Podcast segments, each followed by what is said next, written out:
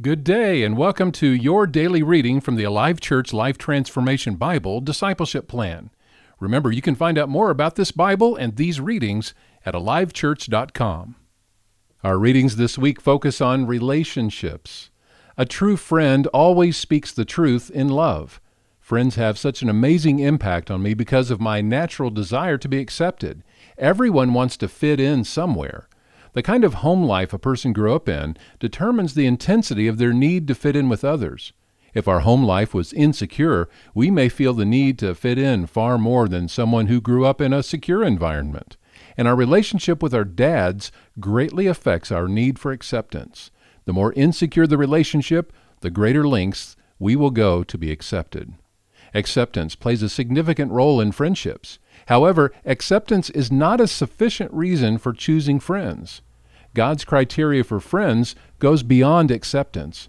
God knows you need friends who will love you, not merely accept you.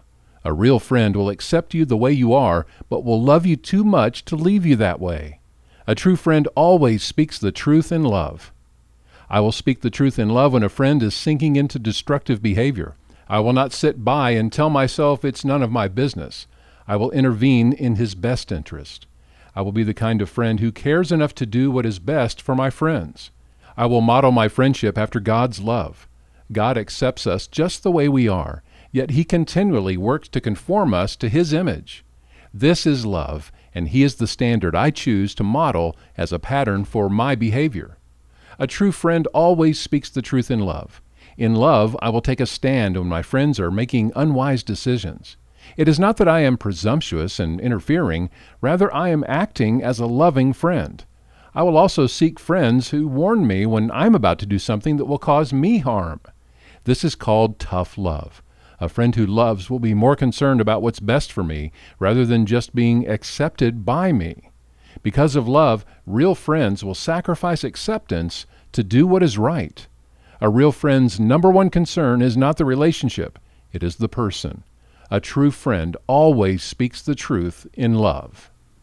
Day 4 in our readings this week on relationships.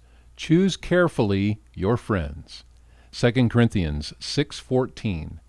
Don't team up with those who are unbelievers. How can righteousness be a partner with wickedness? How can light live with darkness? Proverbs 12:26. The godly give good advice to their friends, the wicked lead them astray. And our memory verse this week, Ephesians 4:15. We will speak the truth in love, growing in every way more and more like Christ, who is the head of his body, the church. Every day we encourage you to ask yourself some questions about that day's reading. One of those questions is, what action will you take to apply this truth? Be specific. Providing these daily readings is a ministry of Alive Church in Tucson. Find out more at alivechurch.com.